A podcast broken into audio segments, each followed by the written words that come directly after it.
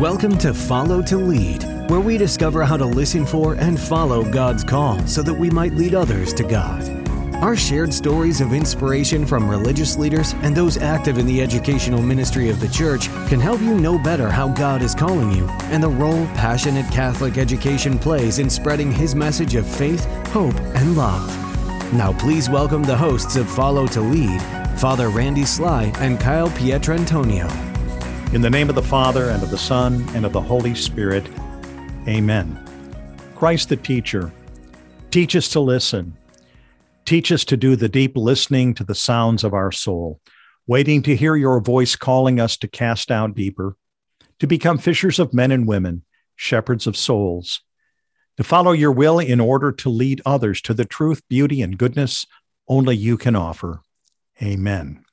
In the name of the Father, and of the Son, and of the Holy Spirit. Amen.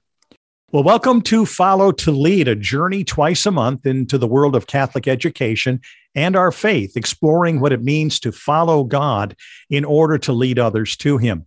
I'm Father Randy Sly, your host, and unfortunately, Kyle Pietrantonio is not able to join me for this podcast. Now, today we're going to be talking with Camille Pauley, the co founder and president of Healing the Culture in Seattle, Washington.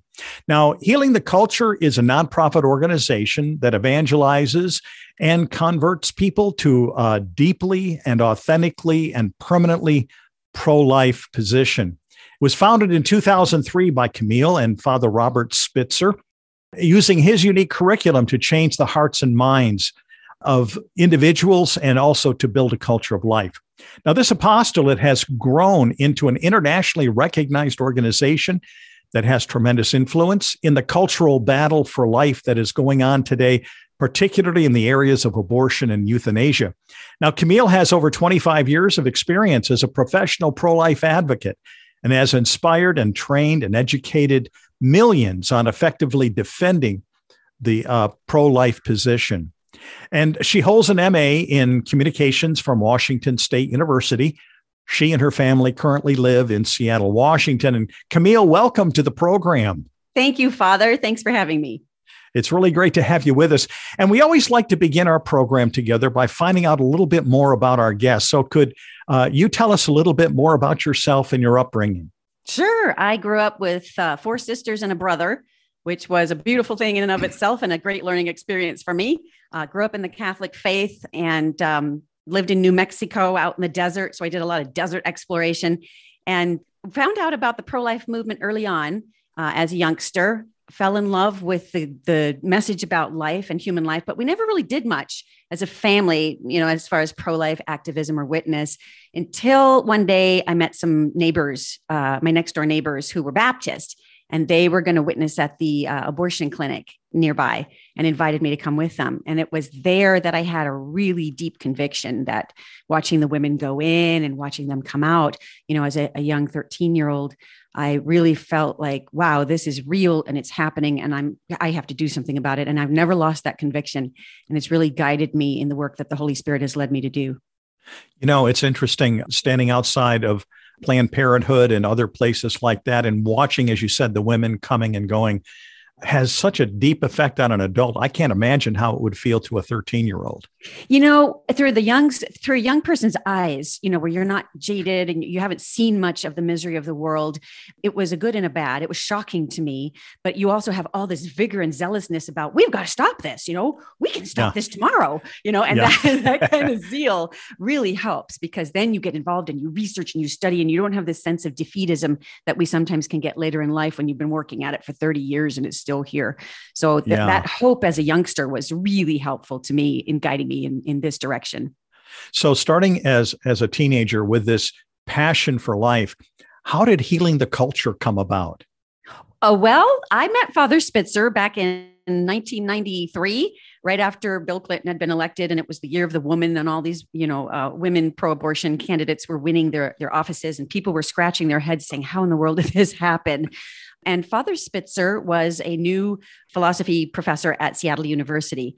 Mm-hmm. And I had started working for the state right to life office. He got on the board and we got connected right away. I was about 23 years old, maybe. And he said, I have this idea.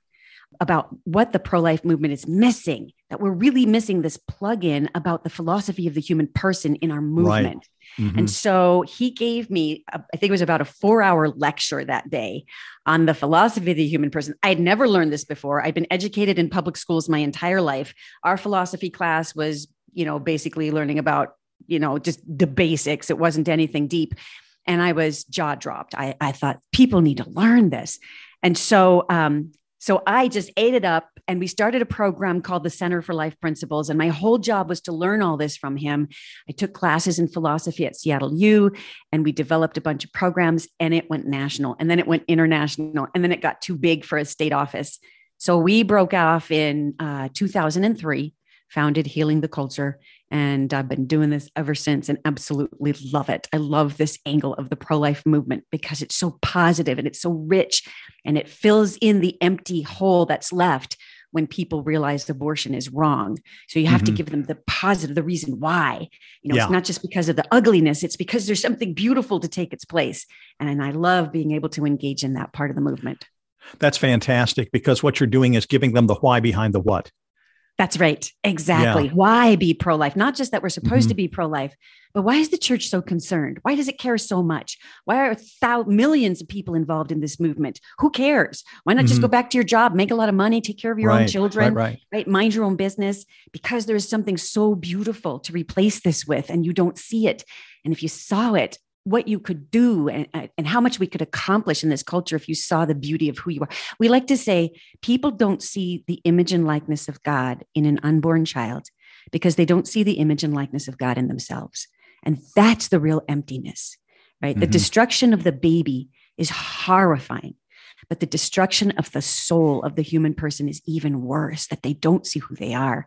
So that's the part we focus on the most you know, it's interesting because the implications of understanding personhood are so vast. Uh, you know, in addition to the whole issue of abortion. I mean, it, it takes in so many areas of yes. just understanding us as a human person, doesn't it? Yes, it does. So, I mean, Father Spitzer, I mean, I, I know a lot of your listeners and viewers have, have heard him before. His one of his biggest points is that human beings are mm. underliving their lives because they don't know what true meaning and purpose is.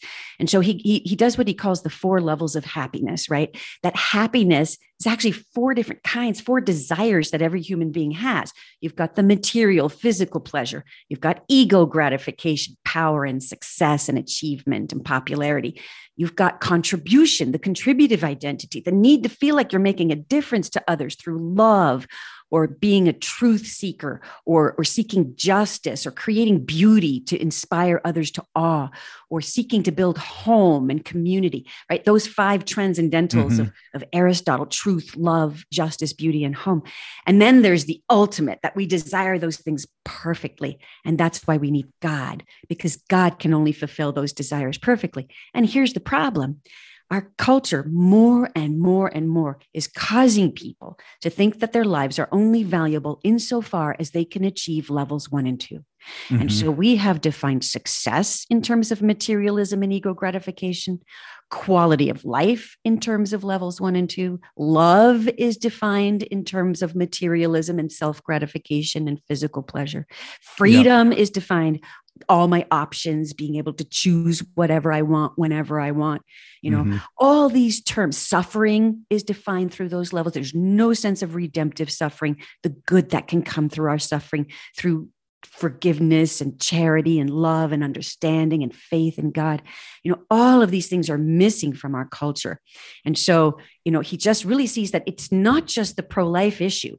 That problem has caused us to lose sight of every important moral belief we used to hold on every issue, cultural issue and societal issue and personal issue. I mean, it goes from capital punishment to, uh, you know, immigration to war to, you know, even smoking, you know, you know, it covers every moral issue you can think of. Uh, and people no longer have a tool to discern right from wrong. And this program gives them those tools to really help not just young people, but old people to understand the why, as you were saying before. That's that's fantastic. And you yeah. know, the thing that I just have thought about as you were just sharing, really as as a culture, and I love the fact that you're talking about your apostolate as healing the culture, not just taking care of life, which is an Yes. important thing. But um, we've really abandoned philosophy Yes, we have.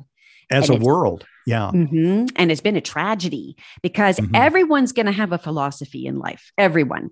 You're going to develop it either consciously because you've studied it or thought about it, or subconsciously because you're absorbing it from your culture, your teachers, your parents, whatever.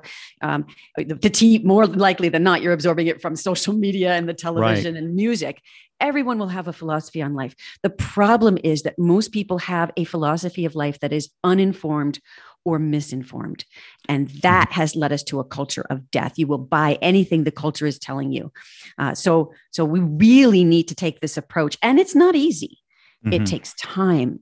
It takes commitment. You can't change people with a bumper sticker or a billboard. You Mhm. need to do deep education in schools and in parishes and in homes and over time through media and social media. It takes a commitment of a lot of people, our parents and teachers and grandparents and pastors and religious educators. But Mhm. fortunately, we created all the tools to make it easy. Yeah, there you go.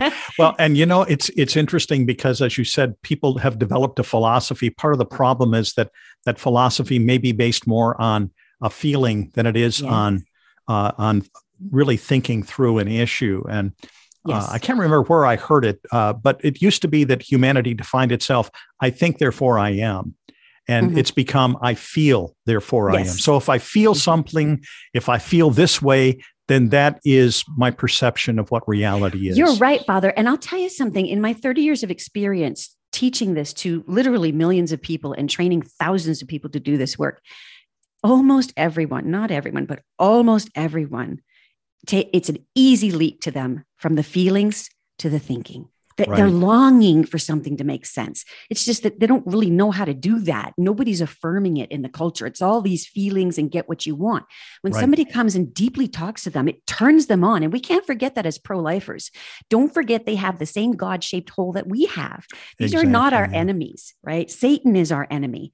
But people who are wounded by abortion or pro abortion or, um, you know, legislating abortion uh, in the wrong ways or providing abortions or committing abortions are people who have been badly misled themselves. And Mhm. all it takes sometimes is somebody to deeply connect with them on how they're underliving their lives to get them to really see this is what I want. I just don't know how to, and they're afraid. Fear drives it a lot. You know, I'm afraid, am I going to lose my job? Am I going to lose my friends? Am I going to, am I going to look like an idiot? Are people th- going to think I'm stupid? You know, it's that fear that drives a lot of people to abortion. Wow, that is that's powerful to think Yeah. about. We're going to talk in a little while about uh, the school curricula part of uh, your mission and your ministry, but can you tell us a little bit about the other aspects of what you do at Healing the Sure. Culture? Sure. So um, we we most of what we do is create re- resources and curricula, and then train other people how to use them. And so we, um, you know, we build a lot of textbooks and videos, and we have we're building a film studio so we can make more films and movies. Uh, we do a lot on social media, but mostly we're creating tools for people to use in their homes or in their church or school or other area, and then we come and we train you how to use them. And you know, the, the key to what we do is that the pro-life movement has traditionally started at the end, the end point. You know, this is unjust. Uh, the baby is a human person. It's a human being. Uh, the baby has a natural right to life. You know, the right to life is inviolable. But we don't really sense that people don't get this because they're not coming at the issue from the same presumptions that we're coming from, which is why you need to start with the levels of happiness. You know, we start with those principles of justice often. Everyone has a natural right to life. There's life, liberty, and property. Life takes precedence over liberty because without life, your liberty is a moot point, and therefore life has. You know, we go through these things, and it hits people like a wall, like a brick wall. So Oh. what? Yeah, what makes our resources so different is first we say, look, take people through these levels of happiness, get them to connect with levels three and four, then open them up to what we call these ten principles of civilization that Mhm. are critical for our pro-life movement principles of logic that help people to see this is a human being and a human person, right? Get them to see the principles of ethics, like do no harm and ends don't justify the means, and principles of justice. But we got to do this in the human soul in the right order, Mhm. We haven't built the foundation first before we put up the pillars. right? The pillars don't have anything to stand on if you Mhm. don't help the human heart first live for what's worthy. Yeah. Uh, as of uh, our recording of this podcast, there are approximately 63.5 million abortions that have taken place since Roe v. Wade. My understanding is that this decision was based on what the court doesn't know about a human life rather than what it did know about a human life. It was based on uh, that the experts really didn't come to any conclusion. So, therefore, we're going to allow it. And yeah. this seems really strange. Why do you think that over the last almost 50 years, this hasn't been able to be overturned?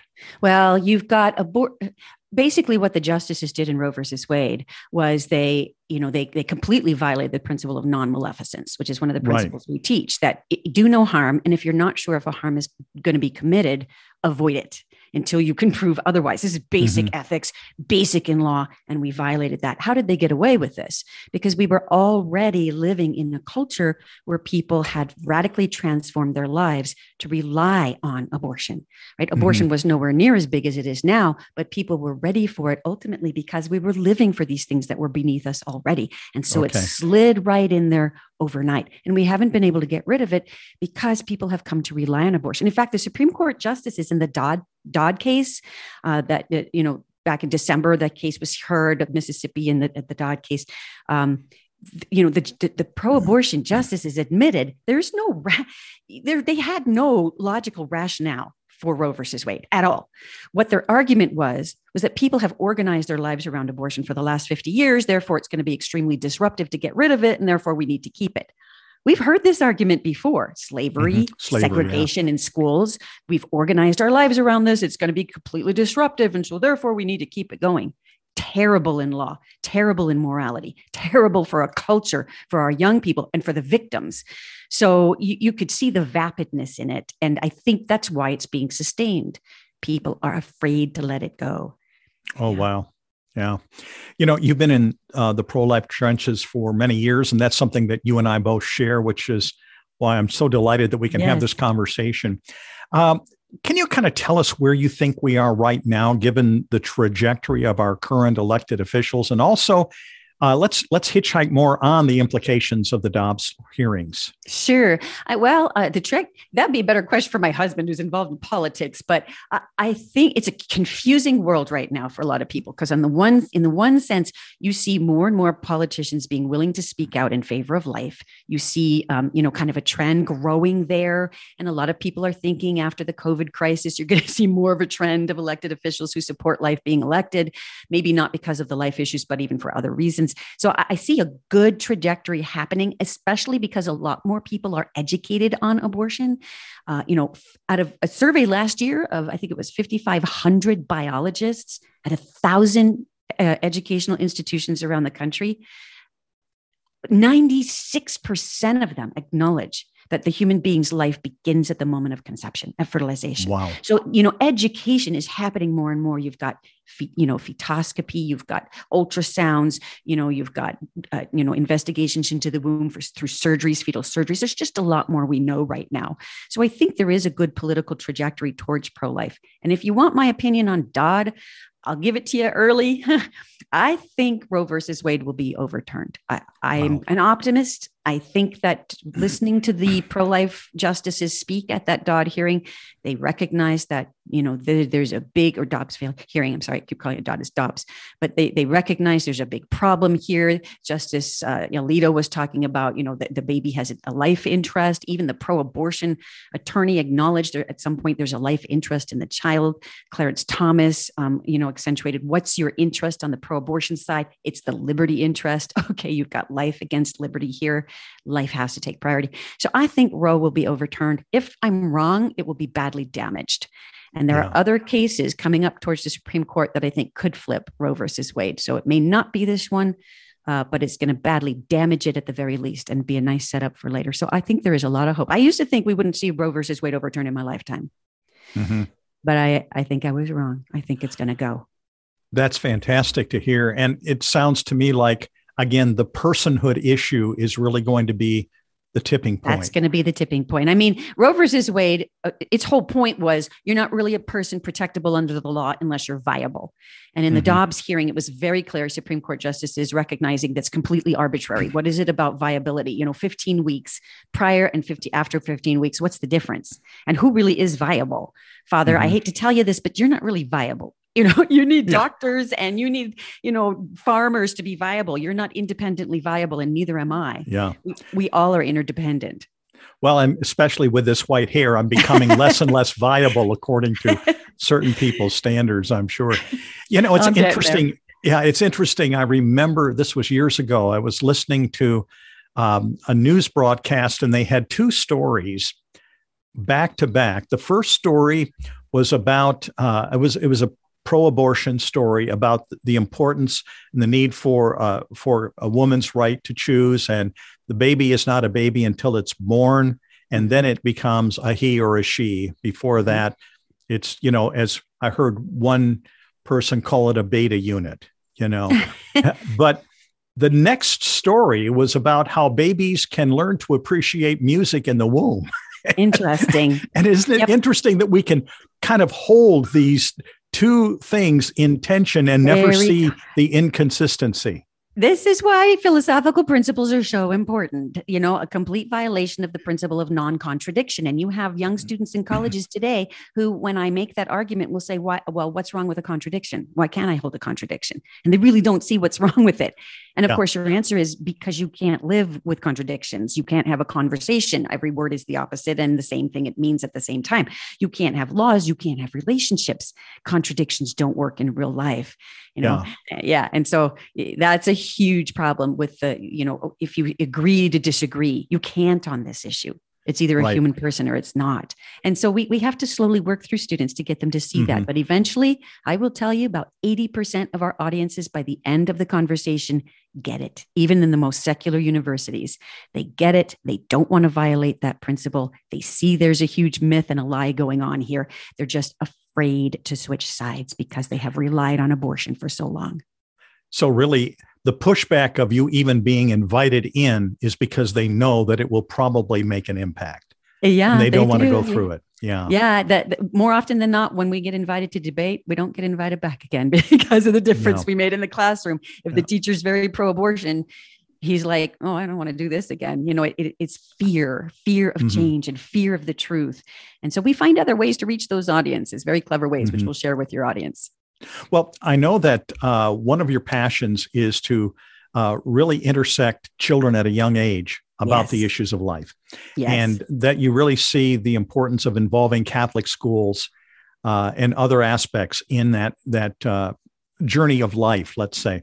So uh, I know that one of the uh, aspects of healing the culture is graded curricula. And uh, you've got a new program that you're beginning that's going to be kind of fun and it's going to uh, basically introduce our children to two new little characters, Philo mm-hmm. and Sophie. Yes. Yeah. Can you tell us a little bit I about will. Philo and Sophie? I'm like popping off my seat right now because I'm so excited about this program and I yeah. can't wait. We're we're launching it this spring and um, the whole idea of reaching a younger audience really came out of a conversation I had with the schools department at the Archdiocese of Seattle. You know, we have a high school curriculum, we have a college curriculum, we have an adult program, but we didn't have anything for K through eight. They said, you really need to reach younger kids. And we were like, we know, but how do we take Father Spitzer and digest it down to a, you know, kindergartner? Well, uh-huh. Father, we did it. We spent five years researching it. Philo and Sophie, um, from the word philosophy. Uh, right. It's called Philosophy for Children. is a, a program kind of like Sesame Street style. Tw- Twelve minute videos. Some of them are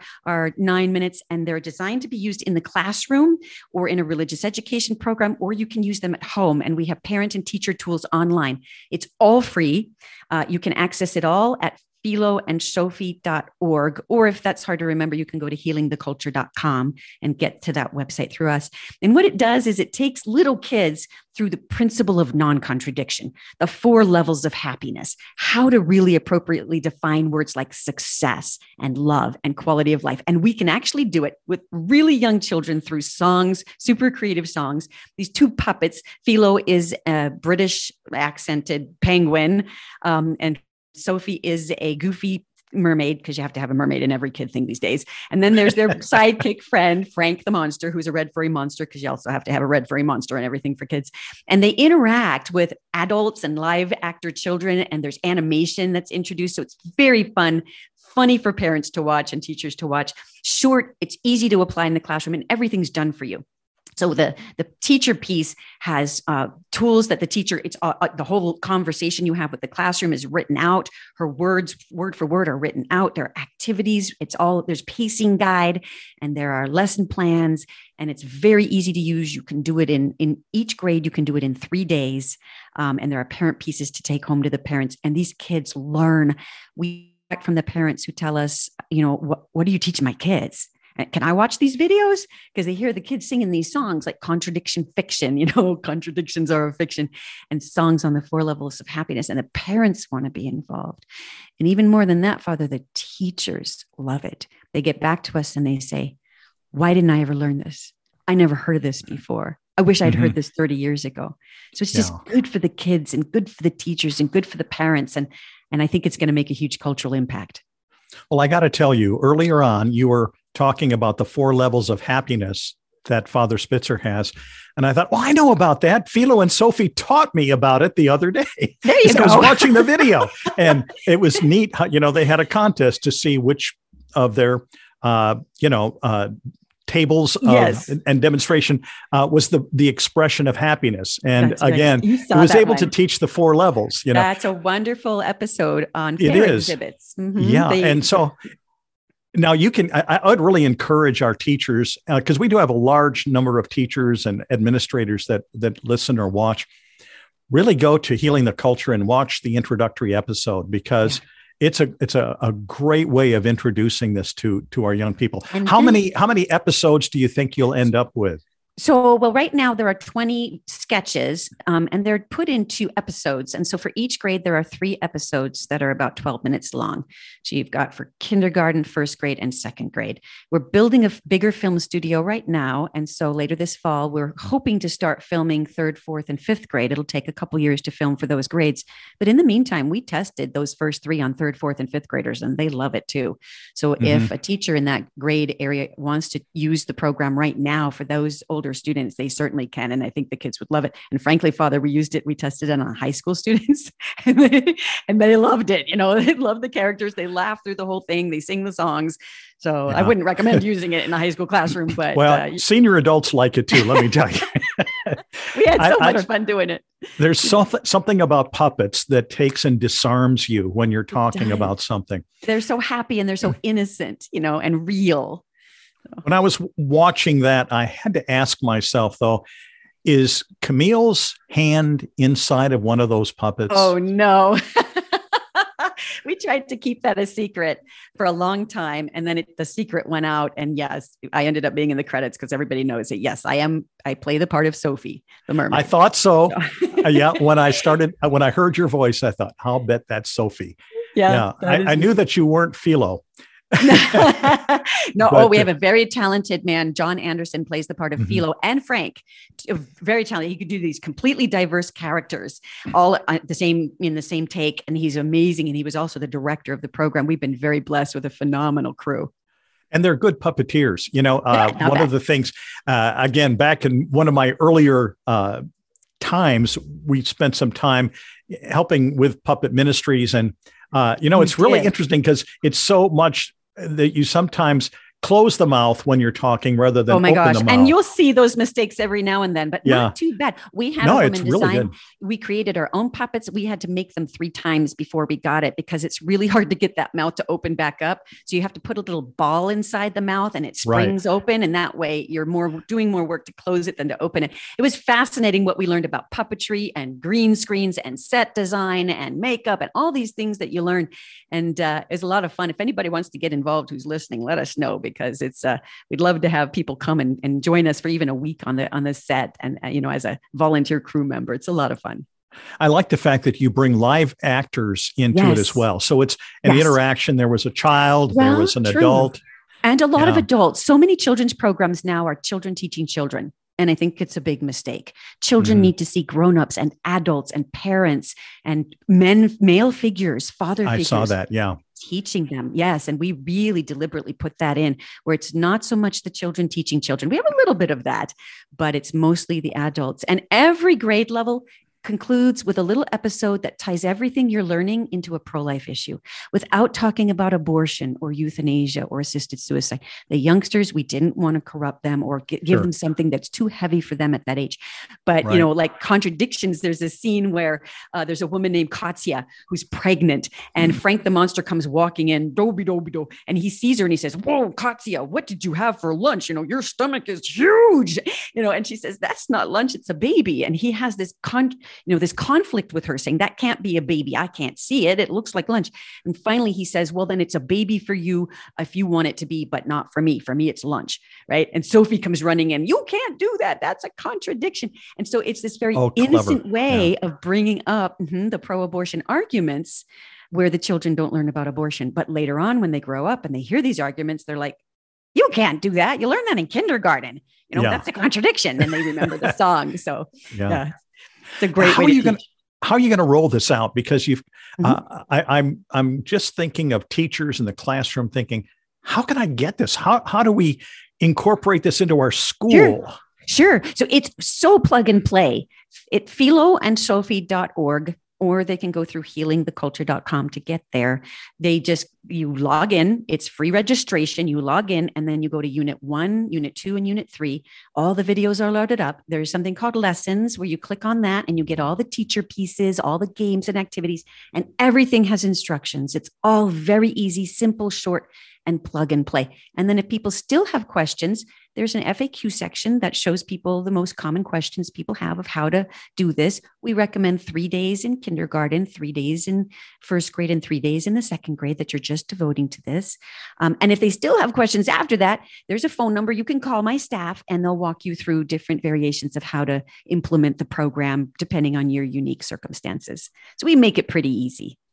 It, it sounds like it is. And I think then the teachers could probably go there, explore, and then talk to their yes. administrators and say, look, we've got this great thing that we found, this curriculum and uh, let's see how we can implement it. That would be. we be, have some schools that bring all the children together once a day in like an assembly, and they watch the program and they go through that. It's not our recommended model because it's easier mm-hmm. when you're one on one with a smaller group of students. Most of our schools implemented in a classroom, in the homeroom classroom, um, which I guess is all homeroom at that age, mm-hmm. and the students learn it together in a small group, and you move them from place to place. So they move to the floor when they're watching the video, they move to their seats at their desks when they're getting instruction and then they move to the craft table when they're the arts and crafts or the game. So there's a lot of movement for the kids to learn, feel, touch. Different learning methods are incorporated into that. There's the mm-hmm. visual mm-hmm. and the aesthetic learner and the hearing learners. It's all incorporated to make it very accessible to any student.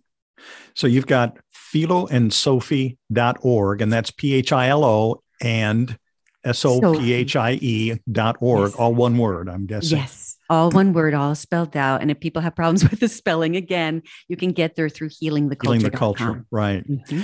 Now, in addition to this, now I know that you have a high school curriculum called Principles and Choices. Yes. Now I'm guessing this is not puppet driven. It's it's a no. different approach.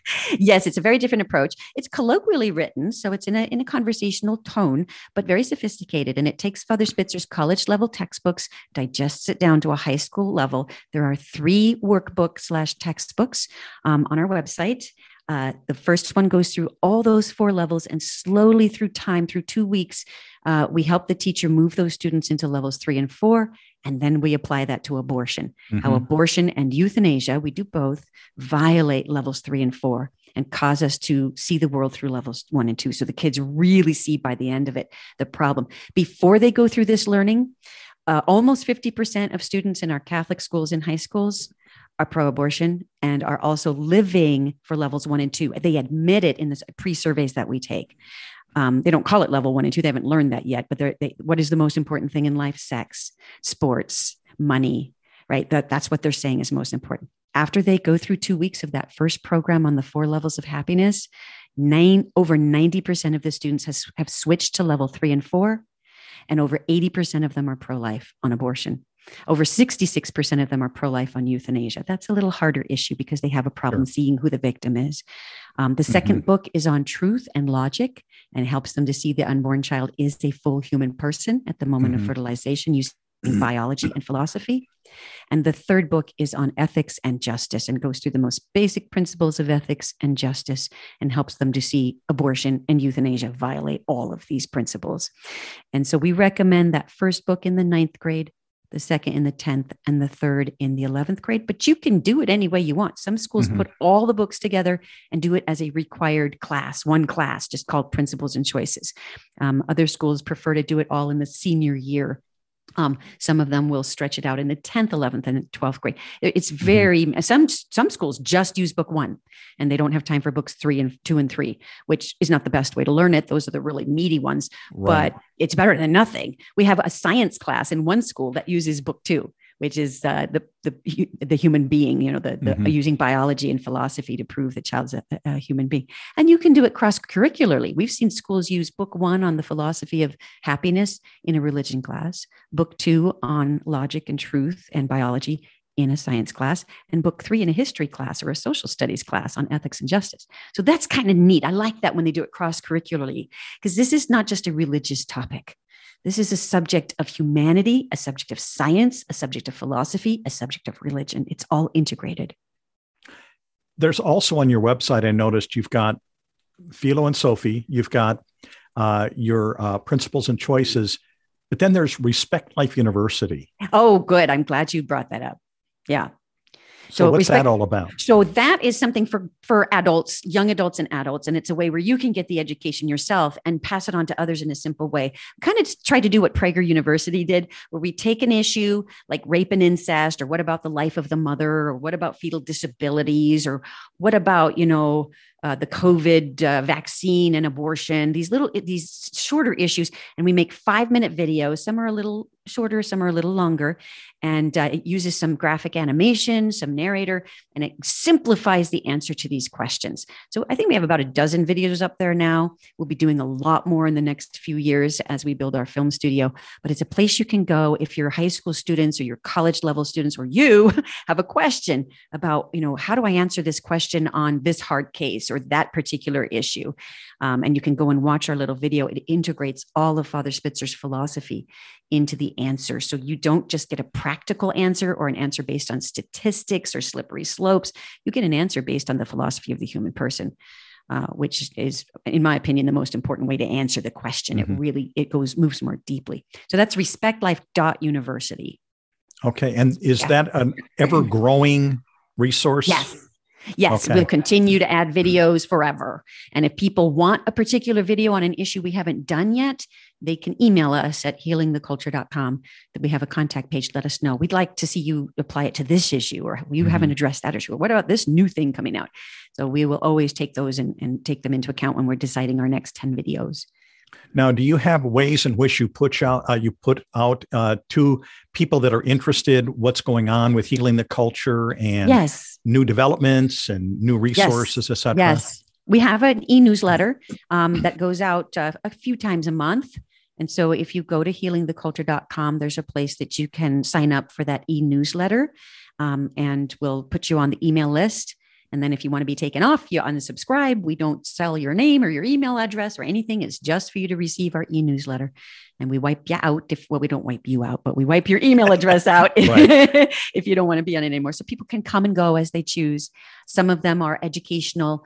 Uh, some of the emails you'll get are about what's going on in the world today and our take on it. And some of them will let you know when we have new products and resources. Now you have a lot of things online. Uh, is there anything that you or members of uh, your team do uh, live and in living color in person? Oh, yes, we do. We'll come uh, in person to uh, any group and do a training in person. So we do a, a pro- project called Last Life Advocacy Student Training. We'll go to any, that's for college students. We'll go to any college or university campus, train the pro life students. It's a five hour intensive training program in this philosophy and in how to dialogue with others. So we do practice debates and practice conversations. Um, so there's that program. We'll also do those online remotely if getting on mm-hmm. campus is a problem for the school. And we have another program called Life Principles Academy, where we'll come to a school and we can do a full training for all the teachers. We do those all the time. Uh, it's usually free. Uh, we just ask the school to pay our travel expenses, um, mm-hmm. but we we usually have donors who will pay for that. Um, and we'll go to a school, a high school. Um, we can do those also for dioceses. We can do them for uh, a church, a parish. Um, uh, but it's a, just a wonderful program to get the same kind of level of intensive certification. And we do we do give people continuing education certification for that on a professional level. You can get um, you know cpa credits for that um, uh, if you want us to come for that. So those are two really good options. That would be a great opportunity i would think for schools as well as for yes. uh, for parishes that are really wanting to dig in deeper not only on on the abortion issue but all life issues from you know conception to natural death and everything in between that's in right of developing a philosophy of life. That's right and then we give you a personal opportunity to hear the whole philosophy and then ask the questions on the issues that are most important to you. Um, so and again we can do the life principles academies remotely as well if that's a problem. We prefer to do them in person it's a lot better that way but we can mm-hmm. do them remotely if that's an issue one of the things that I'm sure uh, that has happened is over this the years of you spending time in this whole uh, world of of uh, pro life, et cetera. You've probably come in contact with a lot of Catholic schools and had a lot of dialogues with different individuals and groups. As you look at the whole Catholic school spectrum today, do you have any sense of what the greatest need is for our Catholic school teachers right now? Oh, wow. There's so many. I guess the number one biggest thing they need is a way to deal with the intense depression and self alienation that their students are facing. That's the biggest concern I get from teachers. My students are clinically depressed. They are walking around self alienated. They don't know who they are. They don't even know what their sex is about anymore. They don't even know what their sex is anymore. They're so confused by the culture. So, this program, I think, really help. And there's a lot of other good programs too. Sure. But this one is a, another tool in your toolkit to help students or teachers address that clinical depression in your students that is caused from students having no clue who they are. It's like mm-hmm. they have no address, right? They don't know where they're coming from or where they're going to. And so they're wandering aimlessly and listlessly. And this helps a lot. We had a teacher of an eighth grade classroom some years ago, uh, a sister in, um, in Lincoln, Nebraska, who came back and told us, Your curriculum helped my student who since the fifth grade has been suicidal it was a little boy realize for the first time in his life that his life had meaning and purpose. And he came to me the other day and said i don't want to commit suicide anymore teacher. Can you help me? And it was because he had learned those four levels of happiness and realized how valuable he was. So i you know i think this program could help a lot of teachers in that regard. Mm-hmm. well so much of their philosophy so to speak comes from social media. Yes comes yes. from input that You're really right. again keeps them at those first two levels and That's doesn't right. give the ability to really become a, a, full human person in that sense most of what they're learning about the meaning of life comes from their peers other children teaching children and from people who are preying on them either through marketing or you know there's a business that wants to make money off of them or real you know predators who are you know seeking more sinister needs but uh, or things but um but we can use social media to our advantage as well. And that's part of what we've done with Philo and Sophie and with uh, Respect Life University um, and some of our other programs is to try to fit into that, you know, mm-hmm. into that space as well. So if we have those that are listening or watching and they really want to just get started, what would you recommend? Mm. Well, uh, it would I would recommend that they go to healingtheculture.com and mm-hmm. go to the tab called Learn and click on some of those things because there's a lot of free resources there 10 universal principles. They can learn all those principles all at once on a very simple little two page sheet that they can print out. If you're wondering, what are all these principles? You only went through three and there's 10. That's a good place. So the learn button, uh, click on those resources. There's some videos they, on, on that website. You can watch Father Spitzer give a lecture on uh, the, the 10 principles and the four levels of happiness and how they apply. So I would suggest that first go to healingtheculture.com and click on learn, learn what you can, see what we're all about, and then start clicking on our programs so that you can figure out what do I need? Do I want something mm-hmm. for kids? Do I want something for teens? Do I want something for myself, um, for my college student who, who's, uh, you know, kind of struggling with these issues? Sure. Yeah. So we've got to really uh, come to the end. I, I hate to say, because this has been such a, a wonderful time of conversation. Is there anything that you would like to leave us with in terms of a thought, an idea concerning all that you're about and all that you're doing? Hope. Have okay. hope. Don't be discouraged. I would say to your viewers, all is not lost. I know it looks like the world is coming to an end in a lot of different ways today. But this is what happens when the cancer is so bad that it boils out. And that's what you see happening through riots and the COVID disaster and all of the political horror that's going on right now and the lack of loss of freedoms and the fear. This it's all boiling out. Hope is what you need now because it's when it comes out that we can finally address it. This has been going on for a long time. It's just right. you're seeing it up front and personal now. You can battle it when you can see it. So don't lose sense of that theological virtue of hope. Let that drive everything you do. I love that. Uh, I forgot who it was that I learned this from years ago, but that basically uh, politics and uh, what happens in the public uh, basically is downstream of where our culture really is. So there yeah, has been that interior conversion that has gone on, and we're now seeing it kind of foment, as you say, come out in. You're right. Publicly. It kind, of, goes both ways because politics will affect the culture, but even yeah. more so will culture affect politics if you don't do education in the home and in the school and in the churches to help people realize their identity. You're absolutely right. Yeah. So healing the culture. We'll healing take it downstream. That's what we do. healingtheculture.com. That's great. Well, Camille Pauley, thank you so thank much. You, it has been a delight. You are a blessing to this church and to our world. And I'm so grateful for what you do. Thank you. Oh, it's my joy. And uh, we're just so glad that you're here. I have a feeling that we're going to want to get you back again and uh, to talk that. about some other things. So that would be delightful. Well, and pray for to, me. Oh, absolutely. Absolutely. And uh, for our viewers and our listeners, if you haven't done this already, please be sure to subscribe to our podcast and be sure to listen or leave a comment and encourage us toward future programming. Uh, we also want to thank our student intern, Alex Shire, for assisting in the production of this podcast. May Almighty God bless you. We'd like to thank you for joining us on this episode of Follow to Lead, a production of the Duc in Altum Schools Collaborative. To learn more about finding your own path in your journey of faith, or for more information on what we discussed in today's episode, you are invited to follow us on social media and visit us on the web at diaschools.org. To provide a one time donation or monthly pledge, please visit our website. Your gift will aid us in providing up to date information, additional resources, and other support on how to take Catholic education to a higher level. We look forward to helping you follow God's call to lead others to God right here on Follow to Lead.